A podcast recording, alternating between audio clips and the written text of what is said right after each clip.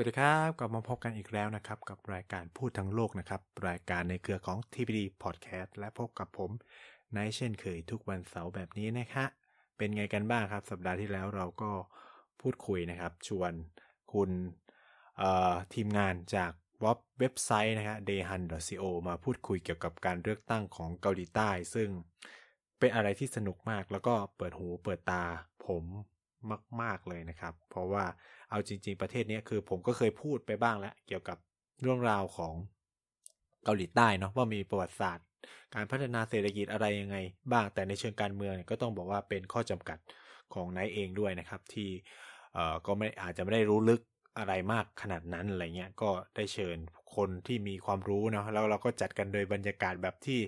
มีความเป็นมิตรเป็นการเหมือนเอาเพื่อนมาพูดคุยกันมาเม้าท์มอยอะให้ให้ให้แบบ การเล่าเรื่องที่มันดูเครียดๆเนี่ยให้เป็นสิ่งที่เข้าถึงได้นะครับ คุณผู้ฟังทุกคนเนี่ยก็จะได้สนุก enjoy ไปด้วยกัน แต่ว่าสิ่งที่เป็นไฮไลท์ก็คือว่าพวกเราทำนายกันนะ ว่าคุณยุนซอกยอลเนี่ยก็จะได้รับเลือกตั้งจากปัจจัย 1 2 3 4 เยอะแยะมากมาย ซึ่งปรากฏว่าเขาก็ชนะการเลือกตั้งจริง ๆ นะครับ ซึ่งเดี๋ยวเราจะมีเทปนะ จริงๆคือผมกะว่าเออจะพูดเรื่องผลเลือกตั้งเกาหลีใต้ดีไหม แต่ว่าเออเดี๋ยวเราจะมีเทปพิเศษนะครับ อีกครั้งหนึ่งเราจะชวนทีมงานเดเดฮันนะครับ ทั้งทั้งสองคนนะมาพูดคุยกันอีกรอบหนึ่งแต่ว่าก็เขาขอเวลานิดนึงเนื่องจากผู้จัดหนึ่งคนนะครับมีมีมีไอ้นี่นิดนึงติดธุระนะครับ เราก็เลยต้องขอเลื่อนไปก่อน สัปดาห์นี้ผมก็เลยเอาเรื่องราวที่กำลังเป็นกระแสร้อนมาก ๆ ในโลกความสัมพันธ์ระหว่างประเทศนะครับ มาพูดคุยก่อนนั่นคือในประเด็นเกี่ยวกับวิกฤตการณ์ ความขัดแย้งเนาะระหว่างยูเครนกับรัสเซียนะครับ ซึ่งอันนี้แล้วแต่คนจะมองนะว่ารัสเซียบุกยูเครนไหมรัสเซียทำไปผิดหรือถูกอะไรเงี้ยซึ่งเอาจริงไม่แล้วแต่คนจะมองหรอกในเชิงกฎหมายระหว่างประเทศก็ต้องบอกว่าการกระทำของรัสเซียเนี่ยผิดกฎหมายระหว่างประเทศเลยนะครับ เพราะว่าประเทศทุกประเทศมีอำนาจอธิปไตยเป็นของตัวเอง คุณไม่มีสิทธิ์ไปบุกรุกเนาะคือโดยสันติสัญญาหลาย ๆ อย่างนะคือการก่อสงครามเนี่ยเป็นสิ่งผิดกฎหมาย อ่าถ้าเรายืนอยู่บนหลักการนี้ อันนี้ไม่ต้องไปพูดถึงว่ารัสเซียต้องทำเพราะว่ามันมีประเด็นเรื่องความมั่นคงระหว่างประเทศประเด็นความปลอดภัยอ่าอันนั้นมันเป็นการหาเหตุผลให้กับรัสเซียหรือเปล่า คือ คือมันพยายามอธิบายนะครับ มันพยายามอธิบายว่าทำไมรัสเซียถึงต้องก่อสงครามครั้งนี้อะไรเงี้ย แต่ว่าโดยหลักการทุกอย่างแล้ว การทำสงครามเป็นสิ่งที่ผิดเนาะ สงครามเป็นสิ่งที่ผิดการก่ออาชญากรรมมันมันเป็นการก่ออาชญากรรมของมนุษยชาติ แล้วก็แต่การทำสงคราม นั้นจะชอบทำหรือไม่ชอบทำอยู่ที่การให้เหตุผลนะครับ เออต้องพูดงี้แต่ว่าการทำสงครามโดยตัวมาแล้ว ผิดอยู่แล้ว ผิดอะเออผิดอะคือบางคนก็บอกว่าทำสงครามเพื่อเรื่องสิทธิมนุษยชนทำสงครามเพื่อการปลดปล่อยนู่นนี่นั่นอะ แต่โดยปกติแล้วการทำสงครามใด ๆ ก็ตามมันก็ผิดหลักอยู่แล้ว คือการที่คุณเข้าไปแทรกแซงกิจการ มันไม่เชิงการแทรกแซงคือ คือคุณไปหวังผลประโยชน์ของตัวเองอยู่ในประเทศอื่นเขาอะมันก็ผิดแล้วอะแล้ววันหนึ่งคือเขาไม่ทำตามคุณคุณก็บุกเขาอันนี้มันก็ไม่ถูกต้องเพราะประเทศทุกประเทศมีสิ่งสำคัญของการเป็นประเทศคือเรื่องอธิปไตยเหนือดินแดนนะครับหรือ sovereignty เนี่ยมันเป็นสิ่งสำคัญของการมีขึ้นของประเทศประเทศหนึ่ง ซึ่งยูเครนก็มีสิทธินั้นเหมือนเหมือนกับประเทศอื่น อ่า อันนี้เราต้องมองในมิติ คือมองในมิติไหนเนี่ย การกระทำของยูเอ่อของรัสเซียต่อยูเครนเนี่ย เป็นสิ่งที่เราต้องบอกว่ามันไม่ถูกต้องในเชิงหลักการใด ๆ ทั้งสิ้นเลยนะครับผมเราก็ต้องยืนยันบนหลักนี้นะ ถ้า คือผมก็ยังไม่เก็ตกับคนที่พยายามบอกเออ การกระทำของรัสเซียมันถูกแล้วเอาถ้าวันใดวันหนึ่งจีนบุกไทย อะ คุณให้ลองคิดกลับกันโดยอ้างว่า อ้าว ไทยอาจจะแปรพักไปอยู่กับอเมริกาก็เลยบุกไทยอะไรเงี้ย คุณจะรู้สึกยังไง คุณจะรู้สึกว่าบอกว่าเออการกระทำของจีนมันถูกแล้วเพราะไทยจะแปรพักไปอยู่กับอเมริกา มันก็ไม่ใช่ถูกไหมครับเออคือเปรียบเทียบให้เห็นง่าย ๆ อย่างนี้เลยนะครับ ซึ่งเนี่ยมันก็มีจุดหมายปลายทางมาเหมือนกัน คือคือผมเวลาคนไทยที่แบบเชียร์รัสเซียเต็มที่คือผมไม่คิดแบบนี้คือ ถ้าวันหนึ่งจีนบุกไทยหรือสหรัฐบุกไทยอะโดยอ้างว่าเราจะเข้าไปอยู่กับจีนอะไรเงี้ยมันถูกเลยเหรอมันก็ไม่ถูกถูกไหมครับ คือ ไทยก็มีอิสระของตัวเองที่จะตัดสินว่าตัวเองจะดำเนินนโยบายต่างประเทศยังไงดำเนินนโยบายความมั่นคงของตัวเองยังไงนะครับ มันเป็นสิทธิ์โดยชอบธรรมของรัฐประชาชาติอยู่แล้ว อะ อันนี้ก็ต้องยอมรับกันบนพื้นฐานของสิ่งเหล่านี้ก่อนเนาะ ซึ่งมันเป็นตัวกำหนดการอยู่ร่วมกันของประชาคมระหว่างประเทศนะครับ แต่ว่าประเด็นที่ผมจะมาคุยกันมันไม่ได้แบบจะมาเจาะลึกว่าเฮ้ยทำไมรัสเซียต้องบุกยูเครนหรือ อะไรเป็นต้นสายปลายเหตุที่ทำให้ยูเครนตัดสินใจอยากจะร่วมกับนาโตอะไรเงี้ยซึ่งตรงนี้มันไม่ใช่ความเชี่ยวชาญโดยตรงของผมเนาะแต่ว่าประเด็นที่ผมอยากจะเอามาชวนคุย แล้วถือว่าเป็นเกร็ดที่น่าสนใจเกี่ยวกับเรื่องปัญหาของยูเครนในวันนี้เวลานี้เนี่ยก็คือประเด็นของประเทศท่าทีของประเทศรอบๆข้างนะของที่มองวิกฤตการณ์นี้อยู่นะครับ ซึ่งหลายคนก็คงได้ ฟังวิเคราะห์ของสหรัฐ ฟังวิเคราะห์อังกฤษวิเคราะห์สภาพยุโรปวิเคราะห์จีนนู่นนี่นั่นใช่ไหมครับ แต่แน่นอนครับคือความสนใจของผมก็คือเรื่องของอินเดีย วันนี้ก็เลยอยากมาพูดเรื่องว่า อินเดียในวิกฤตรัสเซียยูเครนเนี่ยเขามีท่าทีต่อวิกฤตนี้ยังไง และทำไมอินเดียถึงแสดงท่าทีต่อเรื่องนี้แบบนั้นนะครับ เออนะครับ ซึ่งผมก็ต้องบอกว่าณเวลานี้อย่างที่บอกไปแล้วว่า ประเด็นปัญหาความตึงเครียดระหว่างรัสเซียกับยูเครนเนี่ยมันก็กินเวลามานานมากแล้วครับ จนนำไปสู่การบุกกันเมื่อไม่กี่วันเออไม่กี่วันที่ผ่านมาสองสองอาทิตย์ที่ผ่านมาเนี่ยก็ใช้เวลาไปพอสมควรแล้วในการโจมตีนะ เพื่อบุกยึดเมืองหลวงอย่างเคียฟหรืออะไรก็ว่ากันไปนะครับเออโดยเฉพาะ เราได้เห็นท่าทีหลายอย่างนะครับ ของการเดินทางเยือนก่อนที่มันจะเกิดวิกฤตในยูเครนเราก็เห็นชาผู้นำชาติยุโรปจำนวนมากเลยยืนทางเดินทางไปเยือนทั้งยูเครนผู้นำยูเครนและรัสเซีย แต่สุดท้ายมันก็จบกันด้วยการเกิดปัญหาขึ้นระหว่างกันเนาะซึ่งแน่นอนครับหลายฝ่ายก็ออกมาแสดงความคิด ไม่เชิงความคิดเห็นเนาะได้กระทำการทั้งแซงชั่นนะความบาดมีมาตรการความบาดทางเศรษฐกิจต่อรัสเซียการออกมาประนามนู่นนี่นั่นนะครับ ซึ่งประเทศหลาย ๆ ประเทศก็มีการแสดงท่าทีที่น่าสนใจ และหนึ่งในนั้นเนี่ยก็เป็นอินเดียด้วยที่มีการแสดงท่าทีต่อวิกฤตนี้ แต่ว่าอาจจะไม่ได้เป็นไปตามความคาดหวังของชาติตะวันตก ที่คาดหวังให้อินเดียแสดงท่าทีบางอย่างเนาะคือต้องบอกว่าตลอดวิกฤต การความขัดแย้งระหว่างรัสเซียกับยูเครนที่ผ่านมาเนี่ย อินเดียเนี่ยค่อนข้างมีท่าทีนะครับ นิ่งเงียบจนน่าตกใจนะครับ และเลือกไม่วิจารณ์ใด ๆ ต่อเรื่องนี้เลยนะครับ ต่อกรณีนี้เลยนะครับ แม้แต่ในคณะมนตรีความมั่นคงแห่งสหประชาชาติหรือ UNSC เนี่ย อินเดียก็แสดงท่าทีเพียงมุ่งหวังให้ทุกฝ่ายหันกลับมาพูดคุยกัน แล้วก็ใช้ช่องทางทางการทูตเป็นสำคัญในการแก้ไขปัญหา อันนี้เป็นสิ่งที่น่าสนใจมากนะครับ ก็คือ จะมีท่าทีคล้ายๆกับจีนเลย ก็คือกลับไปพูดเรื่องการทูตนะ นู่นนี่นั่นแหละแต่ก็ยืนยันบนหลักการเรื่อง sovereignty หลักการเรื่องไม่แซงแซงกันและกันอะไรเงี้ย แต่ว่าพอพูดไปพูดมาไม่ได้เอ่ยถึงรัสเซียอย่างตรงไปตรงมาเลย แล้วก็พยายามพูดว่าให้ทุกฝ่ายมาคุยกันอะไรเงี้ย ซึ่งมันต้องเป็นความไปคุยกับคือในความมองผมก็คือว่าทุกคนก็พร้อมจะคุยแหละ แต่ว่าจะคุยสภาพยังไงในเมื่อรัสเซียไม่ยอมหยุดที่จะบุกอะไรเงี้ยใช่ไหม คือคุณบุกตลอดเวลาคุณจะคุยกันยังไงนะครับ ซึ่งความคาดหวังความคาดหวังของอินเดียเนี่ยเริ่มชัดเจนมากที่สุดอย่างช่วงเวลาหนึ่งก็คือ วันที่ยูเครนโดนโจมตีนะครับ ในวันพฤหัสบดีที่ 24 กุมภาพันธ์นะครับ ที่ผ่านมาเนี่ยก็คือนายกรัฐมนตรีนเรนทราโมดีของอินเดียเนี่ย ตัดสินใจนะครับ ต่อโทรศัพท์ สายตรงคุยกับประธานาธิบดีวลาดิเมียร์ปูตินของรัสเซียเลย เพื่อคุยเกี่ยวกับสิ่งที่มันกำลังเกิดขึ้น โดยก็พยายามบอกว่า การกระทำเนี่ยของรัสเซียเนี่ยเออมันมันดูจะไม่ถูกต้องเท่าไหร่นะแต่ไม่กล้าวิจารณ์แบบตรงไปตรงมาครับ คือก็คุยกันไปว่า เออแบบแบบประมาณบอกว่าเฮ้ยรัสเซียมาคุยคุยกันดีกว่าไหมอย่าใช้กำลังทหารเลยอะไรประมาณเนี้ยเออเออคือทำไมไม่ใช้ช่องทางทางการทูตอะไรประมาณเนี้ยอ่าก็คือ เราไม่พบการวิจารณ์รัสเซียอย่างตรงไปตรงมาในบทสนทนาเลยนะครับซึ่งไปสาสามารถไปหาอ่านได้นะครับ มันจะอยู่ในเว็บไซต์ของกระทรวงการต่างประเทศอินเดีย หรือเว็บไซต์ของกระทรวงการต่างประเทศรัสเซียนะครับเขาจะมีข้อมูลไดอะล็อกที่ทั้งสองผู้นำเนี่ยคุยกันนะครับ ซึ่งปัจจุบันเนี่ยคุยกัน 2 รอบแล้วหลังเกิดการโจมตียูเครนนะครับอินเดียเนี่ยกลับมุ่งไปให้ คุณค่าสำคัญกับเรื่องการอพยพคนของตัวเองซะมากกว่าด้วยซ้ำนะครับ โดยโดยพยายามพูดถึงการพยายามรักษาผลประโยชน์ของคนอินเดียในยูเครนมากกว่าด้วยซ้ำนะครับ โดยเฉพาะการอพยพพูดถึงความต้องการที่จะให้นะครับรัสเซียเปิดทางให้การอพยพคนอินเดียออกจากยูเครนเป็นไปได้อย่างปลอดภัย สิ่งเหล่านี้เนี่ยมันสะท้อนไหลก็ต้องบอกว่ามันสะท้อนถึงว่าอินเดียเนี่ย มีการกระทำบางอย่างที่เอ่ออาจจะไม่ได้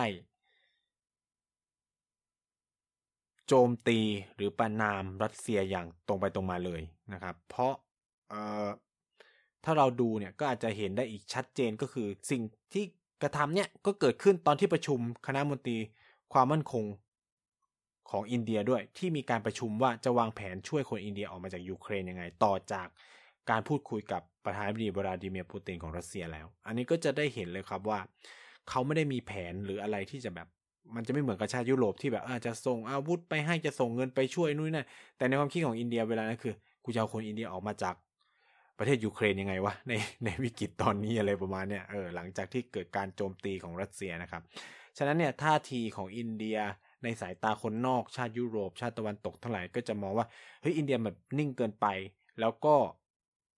การกระทำที่นิ่งเฉยของอินเดียเนี่ย ก็ถูกจับสังเกตได้นะ คือไม่ใช่ว่าถูกไม่ถูกจับสังเกต คือจับสังเกตได้แม้กระทั่งฝ่ายยูเครนเองก็ยังบอกว่า เอออินเดียเนี่ยเงียบเกินไปนะ เออยูเครนก็เลยมีความพยายามเรียกร้องให้อินเดียเนี่ยแสดงบทบาทและท่าทีมากกว่านี้นะครับ โดยใช้ทูตยูเครนประจำอินเดียเนี่ยในการกระตุ้นรัฐบาลอินเดียให้พูดมากกว่านี้ หรือพยายามโน้มน้าวให้รัฐบาลอินเดียเนี่ยเข้าไปพูดคุยกับรัสเซียให้หน่อยอะไรเงี้ยหนึ่งในคน นั้นที่พยายามโน้มน้าวนายกรัฐมนตรีโมดีก็คือประธานาธิบดีของยูเครนนะครับ อ่า ที่พูดนะครับ แล้วก็มีเอกอัครราชทูตยูเครนประจำอินเดียที่เรียกร้องให้โมดีเนี่ยไปเจรจากับรัสเซียเพื่อหาทางออกให้กับวิกฤตนี้นะครับ แต่ว่าสิ่งที่มันเกิดขึ้นจริงๆ คืออินเดียก็ไม่ได้ช่วยอะไรได้มากนักนะเออในความเป็นจริงเนี่ย อินเดียก็ไม่พูดอะไรไม่แสดงท่าทีอะไร เลยเท่าไหร่นะครับ คือคำถามก็จะตามมาว่า เอ๊ะทำไมท่าทีของอินเดียถึงเป็นอย่างนั้นทำไมท่าทีของอินเดียถึงค่อนข้างอ่อนกับรัสเซีย การนิ่งเฉย การพยายามบอกว่าตัวเองเป็นกลางเนี่ย มันก็เหมือนกับ เออเอาเข้าจริงแล้วก็แอบเข้าข้างรัสเซียแหละ อะ ถ้าเราพูดกันแบบตรงไปตรงมานะ คือคุณเอียง คุณเป็นกลางในสถานการณ์ที่มันไม่ถูกต้องอะ คุณก็คือเข้าข้างคนที่มันกระทำผิดเอาผมต้องเราต้องมองอย่างนี้จริงๆนะ เหมือนคนกำลังฆ่าคน แล้วคุณบอกเออผมเป็นกลางนะไม่เข้าไปยุ่ง เวลามีผัวเมียตีการทำร้ายร่างกายในครอบครัว คือคุณกำลังเข้าข้างคนที่กำลังทำร้ายร่างกายคนอื่นอยู่ คุณก็เข้าข้างคนผิดอะ คุณบอกคุณเป็นกลางได้ไงเนี่ยคุณควร คือในสิ่งที่ความเป็นจริงคือคุณต้องเข้าไปช่วยกันหยุดความรุนแรงนั้น เออ อันนี้ผมเปรียบเทียบเคสง่าย ๆ แบบชีวิตประจำวันของเรานะครับ ก็เนี่ยก็คือมันก็เลยอินเดียก็เลยถูกวิจารณ์ว่าเนี่ยการกระทำที่แบบพยายามเป็นกลางของอินเดียเนี่ยมัน มันไปเข้าข้างรัสเซียซะมากกว่า ก็คือพอคุณไม่พูดอะไรรัสเซียก็โจมตีไปเรื่อยๆอ่านู่นนี่นั่น แต่อะไรเป็นเหตุปัจจัยที่ทำให้อินเดียถึงทำท่าทีอย่างนั้น ผมก็ต้องบอกว่า ถ้าเราย้อนไปดูภูมิหลังทางด้านความสัมพันธ์ระหว่างประเทศเนี่ย เราก็จะได้เห็นข้อมูลหลาย ๆ อย่างนะครับ ที่มันน่าสนใจหนึ่งในนั้นก็คือว่าอินเดียกับรัสเซียเนี่ยเป็นพันธมิตรที่ยาวนานกันมากนะครับ นับตั้งแต่ยุคที่เป็นสหภาพโซเวียตแล้ว คือเราต้องเข้าใจว่ามันแยกกันระหว่างสหภาพโซเวียตกับรัสเซีย แต่ว่าเราเชื่อถือกันว่ารัสเซียเนี่ยก็เป็นเป็นชาติประเทศหนึ่งที่สืบทอดความเป็นโซเวียตเก่ามานะครับ เพราะว่าเมืองเอกของสหภาพโซเวียตทั้งหลายก็ยังก็ยังอยู่ในประเทศรัสเซียนะ คือสหภาพโซเวียตต้องบอกว่าใหญ่กว่ารัสเซียเนาะ มันรวมหลาย ๆ ประเทศทั้งประเทศเอเชียกลางประเทศในยุโรปตะวันออกรวมถึงในเอ่อ ภูมิภาคอย่างเอสโตเนียใช่ไหมลัตเวียลิทัวเนียอะไรทั้งหลายเนี่ยคือแบบรวมหมดแล้วก็ยุโรปตะวันออกทั้งหมดก็อยู่ในสหภาพโซเวียต ถือว่าสหภาพโซเวียตนี่ใหญ่กว่ารัสเซียนะครับ อันนี้ต้องทำความเข้าใจก่อนนะครับ แต่ว่าในยุคสงครามเย็นเนี่ยรัสเซียเออสหภาพโซเวียตกับอินเดียก็มีความสัมพันธ์กันมายาวนานนะตั้งแต่นั้นแล้วก็จนกระทั่งเปลี่ยนเป็นประเทศรัสเซียแล้วสองประเทศนี้ก็ยังมีความสัมพันธ์ที่ใกล้ชิดแน่นแฟนกันอย่างมากทั้งในเชิงการทูต แล้วก็การทหารด้วย ฉะนั้นมันก็เลยไม่ใช่เรื่องแปลกอะไรที่อินเดียเนี่ยจะสงวนท่าทีของตัวเองต่อเหตุการณ์ที่เกิดขึ้น เพราะต้องไม่ลืมว่ารัสเซียเนี่ยมีสถานะพิเศษในเวทีความมั่นคงแห่งสหประชาชาติ นั่นคือมีสิทธิในการใช้อำนาจยับยั้งหรือที่เราเรียกกันว่าวีโตเนี่ยหรือวีโตเนี่ยในสภาความมั่นคงแห่งสหประชาชาติ คือเวลาสภาความมั่นคงแห่งสหประชาชาติเวลามันจะมีการถกเถียงกันเรื่องความมั่นคงและ มันจะมี 5 ชาติที่เป็น permanent five ก็คือสหรัฐอเมริกาสหภาพโซเวียตจีนนะครับ อังกฤษแล้วก็ฝรั่งเศส 5 ชาติที่มีสิทธิ์ในการใช้วีโต้อ่าพอใช้สิทธิ์นี้ปุ๊บ ที่เถียงมาทั้งหมดก็คือจบเพื่อกูคัดค้าน ถ้า 5 ประเทศนี้มีประเทศใดประเทศหนึ่งคัดค้านก็คือจบนะครับ คุณทำอะไรต่อไม่ได้นะครับ อันนี้เป็นสิ่งที่มันเกิดขึ้นนะครับ และมันไม่ได้เกิดเออมันก็เกิดขึ้นมาการใช้สิทธิ์อำนาจในการวีโต้เนี่ยก็เกิดขึ้นตลอดการประชุมเพิ่มเอ่อ สภาความมั่นคงแห่งสหประชาชาติเกี่ยวกับวิกฤตยูเครนเนี่ยรัสเซียก็ใช้อำนาจวีโต้ของตัวเอง เพื่อไม่ให้ออกมติประนามนะครับ ซึ่งจะมองว่า เอ้ยทำไมรัสเซียถึงทำแบบนี้อะไรนู่นมันก็เป็นผลประโยชน์ของรัสเซียครับจริง ๆ คือ และการทำวีโต้เนี่ยไม่ได้เกิดเฉพาะรัสเซียสหรัฐอเมริกาก็ทำหลายครั้งเช่นในสงครามอิรัก สงคราม อัฟกานิสถานหรืออะไรเงี้ยอเมริกาก็ใช้สิทธิ์วีโต้ของตัวเอง เพื่อจะก่อสงคราม ยิ่งแบบในสงครามอิรักเนี่ยมติของ UN เลยนะสหประชาชาติไม่ ต้องการให้มีการโจมตีอิรักเลย แต่สหรัฐก็แหกมตินะครับ โจมตีเอาดื้อเลย แล้วทุกวันนี้ก็ไม่เจออาวุธไม่เจออะไรตามที่จอร์จบุชพูดสักอย่างเลยนะครับ ก็ก็คือเนี่ยเวลาเคสเนี่ยปัญหาคือเออเราใช้เคสเทียบกันระหว่างรัสเซียบุกยูเครนกับสหรัฐบุกตะวันออกกลางทั้งหลาย แต่ก็ต้องบอกว่า การที่สหรัฐบุกตะวันออกกลางก็เป็นสิ่งที่ผิดนะครับ คือถ้าเราเชื่อว่าการที่สหรัฐบุกตะวันออกกลางเป็นสิ่งที่ผิด เราก็ต้องเชื่อเหมือนกันว่าการที่รัสเซียบุกยูเครนเป็นสิ่งที่ผิด มันไม่ใช่บอกว่าอ๋อก็รัฐอเมริกาทำได้รัสเซียก็ทำบ้างทำไมรัสเซียผิดอะไรเงี้ยมันใช้ตรกกะนั้นไม่ได้นะครับ คือมันผิดกันตั้งแต่แรกทั้งสองคนแล้วมันไม่ควรเกิดขึ้น คือถ้าคุณใช้แบบนั้นอะมันก็จะเกิดต่อไปประเทศอื่นก็จะไปบุกประเทศนู้นประเทศนี้ได้ โดยที่ไม่รู้สึกไม่ผิดอะไรเงี้ยใช่ไหมครับ อันนี้มันก็เลยทำให้ ชาติยุโรปพยายามป้องปรามเนาะด้วยการคว่ำบาตรรัสเซียกันอย่างเต็มที่นะครับ แต่ว่าสำหรับอินเดียเนี่ยก็เป็นพันธมิตรกันมาเก่าแก่ทั้งการทหารทั้งการทูตเนี่ยมันก็เป็นเรื่องยากนะครับที่เออเขาจะไปประนามรัสเซียโดยตรงเดี๋ยวผมจะเล่าอีกทีว่าเออถ้าการที่รัสเอ่ออินเดียเปิดหน้าด่ารัสเซียโดยตรงมันจะมีผลเสียยังไง อันนี้คือมิติของว่าเออความสัมพันธ์ของรัสเซียกับอินเดียมันมีความพิเศษอยู่ มันก็เลยทำให้ เขาต้องสงวนท่าทีของตัวเองนะครับต่อเรื่องนี้ แต่ถ้าเราไปดูในทางตรงกันข้าม ไปดูความสัมพันธ์ระหว่างอินเดียกับยูเคเนี่ยมันเป็นอะไรที่คนละเรื่องเลยเอ่อและค่อนข้างจะไม่ราบรื่นด้วย นับตั้งแต่ยูเครนเป็นชาตินั่นคือแตกออกมาจากเป็นประเทศแตกออกมาจากสหภาพโซเวียตนะครับนั่นคือเหตุการณ์สำคัญเหตุการณ์หนึ่งก็คือเกิดขึ้นในช่วงปี 2541 นะครับ ตอนนั้นเนี่ยอินเดียนำโดยนายกรัฐมนตรี พิหารีวัชปายีเนี่ยเขาก็มีการกลับมาทดลองอาวุธนิวเคลียร์อีกครั้ง คือในเวลานั้นตอนที่อินเดียทดลองนิวเคลียร์อีกรอบหนึ่งอินเดียก็ถูกคว่ำบาตรจากนานาชาติถูกประนามนะครับหลายคือหลายประเทศคือจะบอกว่านานาชาติไม่ได้เป็นหลายประเทศที่มีการโจมตีประนามอินเดีย มีการคว่ำบาตรสหรัฐอเมริกาเนี่ยคว่ำบาตรการทดลองอาวุธนิวเคลียร์ของอินเดียด้วยนะครับ ซึ่งกลายว่ายูเครนถือเป็นหนึ่งในประเทศที่เป็นหัวหอกสำคัญเลย ในการประนามการทดลองอาวุธนิวเคลียร์ของอินเดีย ในคณะมนตรีความมั่นคงแห่งสหประชาชาติด้วยนะฮะซึ่งอันนี้ก็เป็นรอยร้าวที่หนึ่งอ่ารอยร้าวที่หนึ่งก็อาจจะแบบเออไปประวัติเสร็จนานแล้วแหละก็ไม่ได้อะไรเท่าไหร่นะครับ แต่รอยร้าวที่สำคัญที่สุดนั่นก็คือ การที่ยูเครนเนี่ยไม่กี่ปีที่ผ่านมา จริง ๆ ไม่กี่ปีไม่ได้ ตลอดหลายปีที่ผ่านมาเนี่ย เป็นชาติ หนึ่งที่สำคัญมากเลย ที่ขายอาวุธยุทโธปกรณ์โดยเฉพาะรถถังปืนใหญ่อะไรเงี้ยให้กับปากีสถานเป็นจำนวนมาก และปากีสถานเป็นใคร ปากีสถานก็คือ คู่กัดคู่ขัดแย้งคู่ต่อสู้ของอินเดีย ซึ่งทำให้อินเดียเนี่ยพยายามคัดค้านการกระทำของยูเครนมาตลอดเวลาว่าเฮ้ยการที่คุณส่งอาวุธยุทโธปกรณ์ให้กับปากีสถานเนี่ยมันอาจหลุดไปอยู่ในมือของผู้ก่อการร้ายซึ่ง มาโจมตีอินเดียก็ได้ แล้วอีกที่สำคัญกว่านั้นคือ ยิ่งอาวุธยูเครนเข้ามาในปากีสถานมากเท่าไหร่ก็หมายถึงการที่ปากีสถานจะได้เสริมเคียวเล็บเนาะเสริมเคียวเล็บของตัวเองในแสนยานุภาพทางการทหาร ซึ่งมันก็เป็นภัยคุกคามต่ออินเดีย ฉะนั้นเนี่ยก็ไม่แปลกอะไรที่อินเดียพยายามจะคัดค้านการกระทำของยูเครน อย่างหนักว่าเอออย่าส่งอาวุธยุทโธปกรณ์ให้กับปากีสถานนะ ฉะนั้นเนี่ยสิ่งเหล่านี้สะท้อนให้เห็นว่า ในส่วนลึกๆแล้วเนี่ย อินเดียเองเนี่ยก็ไม่ได้มีความสัมพันธ์ที่ดีเท่าใดนักนะครับกับยูเครน อีกทั้งการกระทำของยูเครนในช่วงที่ผ่านมาเองก็ไม่ได้สร้างความปลื้มปิติอะไรให้กับอินเดียเท่าไหร่เลยนะครับ ยิ่งการขายอาวุธให้กับปากีสถานด้วยแล้วเนี่ย โดยเฉพาะรถถังเนี่ย มันยิ่งเป็นภัยคุกคามทางความมั่นคงกับกับอินเดียด้วยซ้ำเนี่ย ฉะนั้นพอเราพอเรามามองมิติภาพรวมๆแล้วเนี่ย ก็ต้องบอกว่ามันก็ไม่ใช่เรื่องแปลกอะไรที่ อินเดียเขาจะมีการวางท่าทีตัวเองแบบนั้นว่าเป็นกลางนะ แล้วก็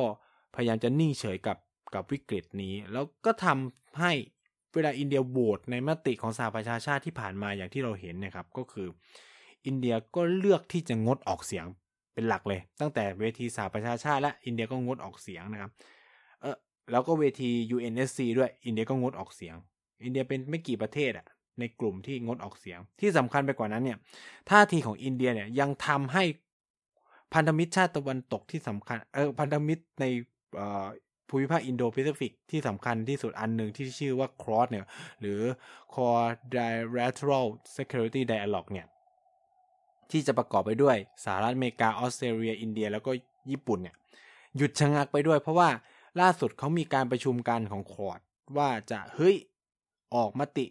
ที่ประชุมเกี่ยวกับวิกฤตยูเครนออกมา ซึ่งแน่นอนสหรัฐเออญี่ปุ่นเอยก็พยายามผลักเรื่องให้มีการประนาม ออกแถลงการร่วมเพื่อประนามเอ่อยูเครน แต่สิ่งที่เกิดขึ้นคือแถลงการออกมาไม่มีอะไรเกี่ยวกับการประนามยูยูเครนเลย ซึ่งนักวิเคราะห์หลาย ๆ คนก็มองว่าอินเดียแหละ นั่นแหละ เป็นคนที่แกงทั้งสามชาติก็คือกูไม่ให้มึงออกอะไรเงี้ยออกไม่ได้อะไรเงี้ยคือ ต้องใช้คำกลางๆที่สุดนู่นนี่นั่น เพราะอินเดียไม่โอเคอะไรเงี้ยนี่ก็คือลิทเดตอย่างหนึ่งของของอินเดียนะครับ ต่อประเด็นเรื่องนี้ซึ่งในจุดนี้ก็ต้องบอกว่ามันเป็นเรื่องยากสำหรับอินเดียด้วยนะ ในวิกฤตการนี้นะครับว่าเออว่ามันว่าว่าอินเดียจะตัดสินใจอะไร ซึ่งเราก็เห็นได้จากแถลงการของเออเออเวทีสหประชาชาติที่อินเดียไปแถลงว่า เออเขาก็ไม่ได้กล่าว ชื่อประเทศอะไรอย่างตรงไปถึงตรงมาเลย ก็คือไม่พูดคำว่ารัสเซียออกมันเลย แล้วก็ยังเน้นย้ำว่าโลกเนี่ยทั้งโลกเนี่ยต้องหาทางเพื่อแก้วิกฤต นี้ด้วยการ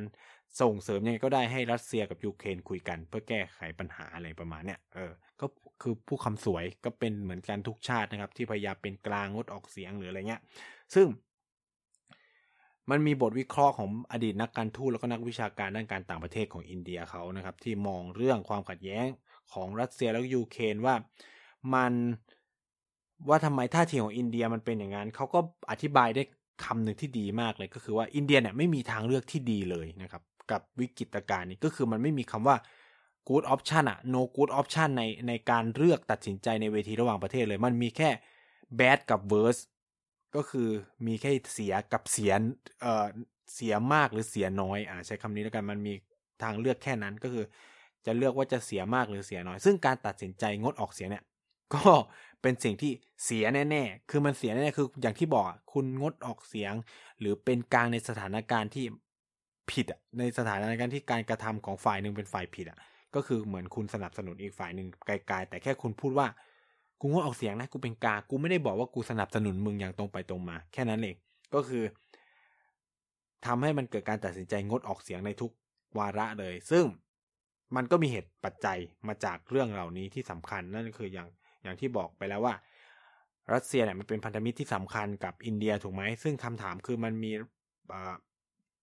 ปัจจัยมาจากอะไรก็คือแน่นอนว่าเหตุผลที่อินเดียพยายามงดออกเสียงก็เพื่อจะรักษาดุลเนาะรักษาดุลทางการทูตของตัวเองเหนือวิกฤตยูเครนนี้ คืออย่างที่บอกอินเดียกับรัสเซียเนี่ยมีความสัมพันธ์ทางการทูตและการทหารกันมายาวนานและแล้วก็ ในอดีตต้องพูดว่าในอดีตเนี่ย รัสเซียต้องจริง ๆ ก็ไม่ต้องบอกว่าเป็นเป็นรัสเซียเนาะต้องบอกว่าในอดีตเนี่ยสหภาพโซเวียต ซึ่ง คือเราจะมองว่ารัสเซียมันสืบทอดความเป็นสหภาพโซเวียตมาก็ได้ เออ เราก็เลยจะบอกว่ารัสเซียเคยใช้อำนาจแต่จริงๆก็คือ เราก็ต้องบอกเป็นสหภาพโซเวียตในเวลานั้นเนาะใช้อำนาจวีโต้ของตัวเองนะครับ เพื่อแก้ไขปัญหาเรื่องแคชเมียร์ให้กับอินเดีย อันนี้น่าสนใจมาก คือ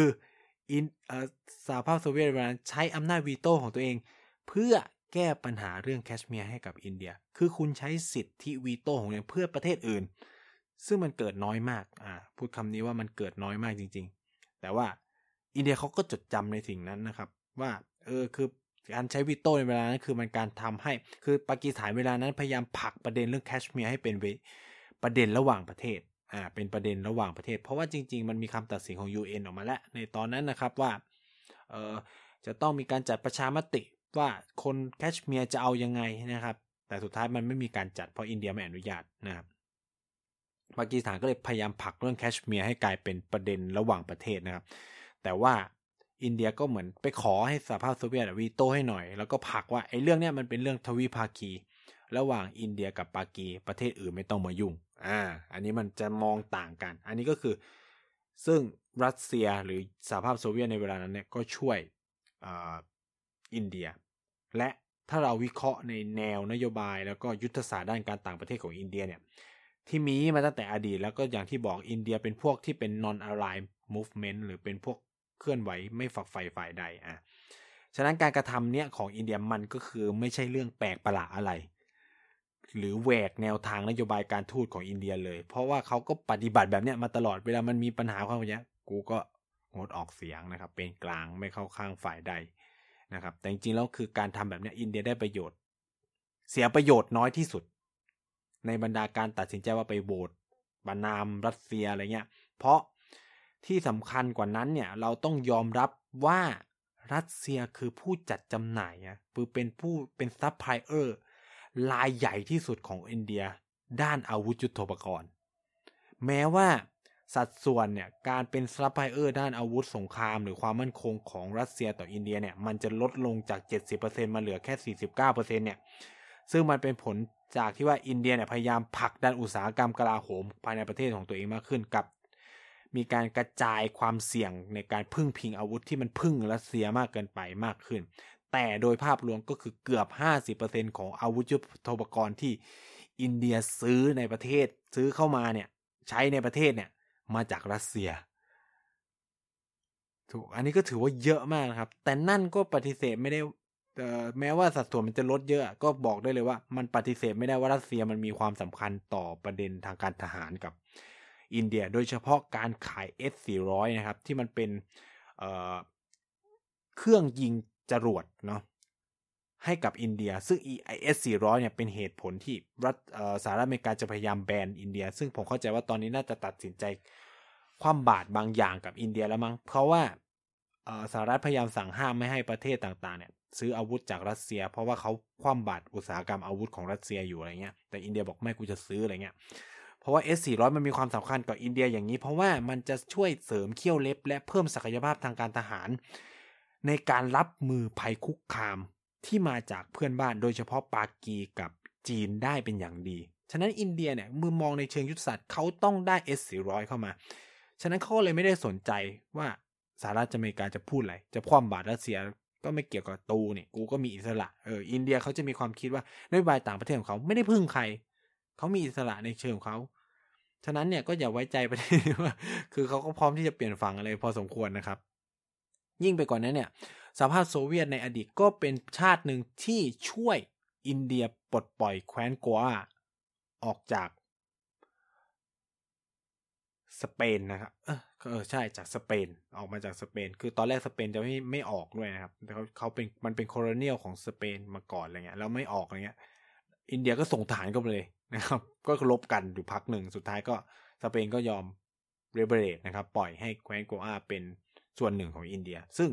สหภาพโซเวียตสนับสนุนอินเดียในเวลานั้นอ่าหรือสงครามการปลดปล่อยบังกลาเทศสหภาพโซเวียตก็สนับสนุนอินเดียในการช่วยในการปลดปล่อยบังกลาเทศอีกเหมือนกัน ฉะนั้นความสัมพันธ์ของสองประเทศนี้มันยาวนานมากนะครับ ถ้าเรามองเราจะเห็นว่ามันมีความสัมพันธ์ทั้งการทูตการทหารที่รัสเซียมีต่ออินเดียเยอะมาก จึงเป็นเรื่องยากจริง ที่อินเดียเนี่ยจะออกมาตรการตามที่ชาติตะวันตกคาดหวัง เพราะนั่นมันส่งผลกระทบต่อภาพรวมการต่างประเทศและความมั่นคงของอินเดียในระยะยาวแน่นอนนะครับ เพราะว่าคุณลองนึกภาพว่าวันที่รัสเซียโจมตียูเครนเนี่ยเป็นวันที่รัสเซียกับปากีสถานกลับมาเปิดความสัมพันธ์ที่ดีต่อกันในรอบ 20 ปี คือนายกรัฐมนตรีของปากีสถานเยือนรัสเซียในรอบ 20 ปีอะ คือหมายความว่าอะไร คือถ้ามึงประนามรัสเซีย มึงเสียรัสเซียไป มันก็จะเกิดสภาพที่ว่า รัสเซีย ปากี จีน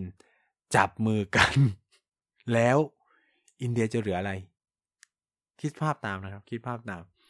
จีน รัสเซีย ปากี จับมือกัน แล้วยังไม่รวมว่าข้างๆ บ้านของอินเดียเริ่มไปหาจีนมากขึ้น อินเดียจะยืนตัวเอง จะไปหวังพึ่งยุโรปที่อยู่ไกลของตัวเองไปอีกมหาศาล จะไปหวังวึ่งอเมริกา ที่ก็ล่อแร่มันก็ไม่ใช่นะครับ เขาก็ต้องวางบนฐานที่ว่า เออ อย่างน้อยเป็นพันธมิตรกับรัสเซียอยู่อะสมมุติมีปัญหากับจีนอะรัสเซียมันจะเป็นกลาง แต่ถ้าคุณมีปัญหากับรัสเซีย คุณมีปัญหากับจีน อ้าว รัสเซียเข้าข้างจีนขึ้นมาคุณทำไง แล้วคุณไม่มีอำนาจวีโตนะ เออ ฉะนั้นเนี่ย ด้วยสภาพที่มันเป็นอยู่เช่นนี้ มันก็เลยไม่ใช่เรื่องแปลกครับที่อินเดียจะเลือกเส้นทางที่ตัวเองเสียผลประโยชน์น้อยที่สุด คือช่วยทุกฝ่ายอะไม่เลือกข้างอย่างชัดเจนนะครับ แล้วพยายามพูดว่าเอ่อ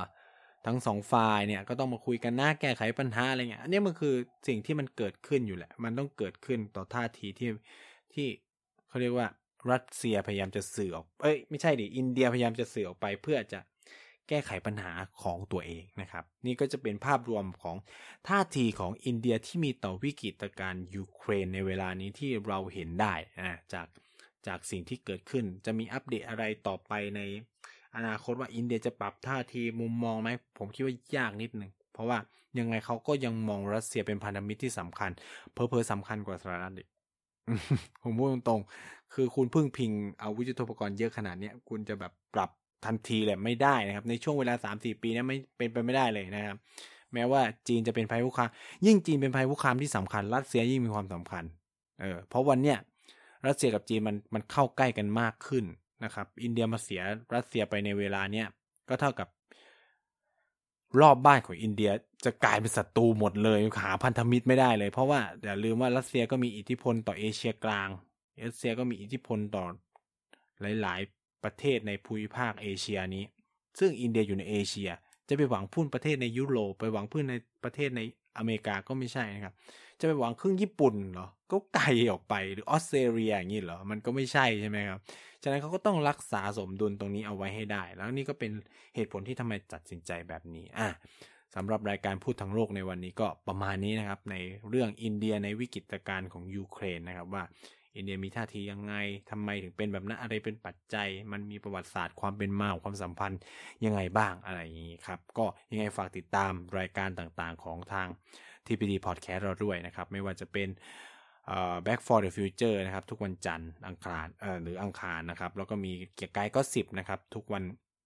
พฤหัสบดีนะครับ พูดทั้งโลกเรามีทุกวัน เสาร์นะครับ แล้วก็เด็กสร้างชาติอาทิตย์เป็นอาทิตย์ในทุกวันในวันอาทิตย์นะครับ ก็ติดตามกันได้ยังไงฝากติดตามรายการพูดทั้งโลกกันด้วยนะครับ แล้วพบกันใหม่สัปดาห์หน้า สัปดาห์นี้ลาไปก่อน สวัสดีนะครับ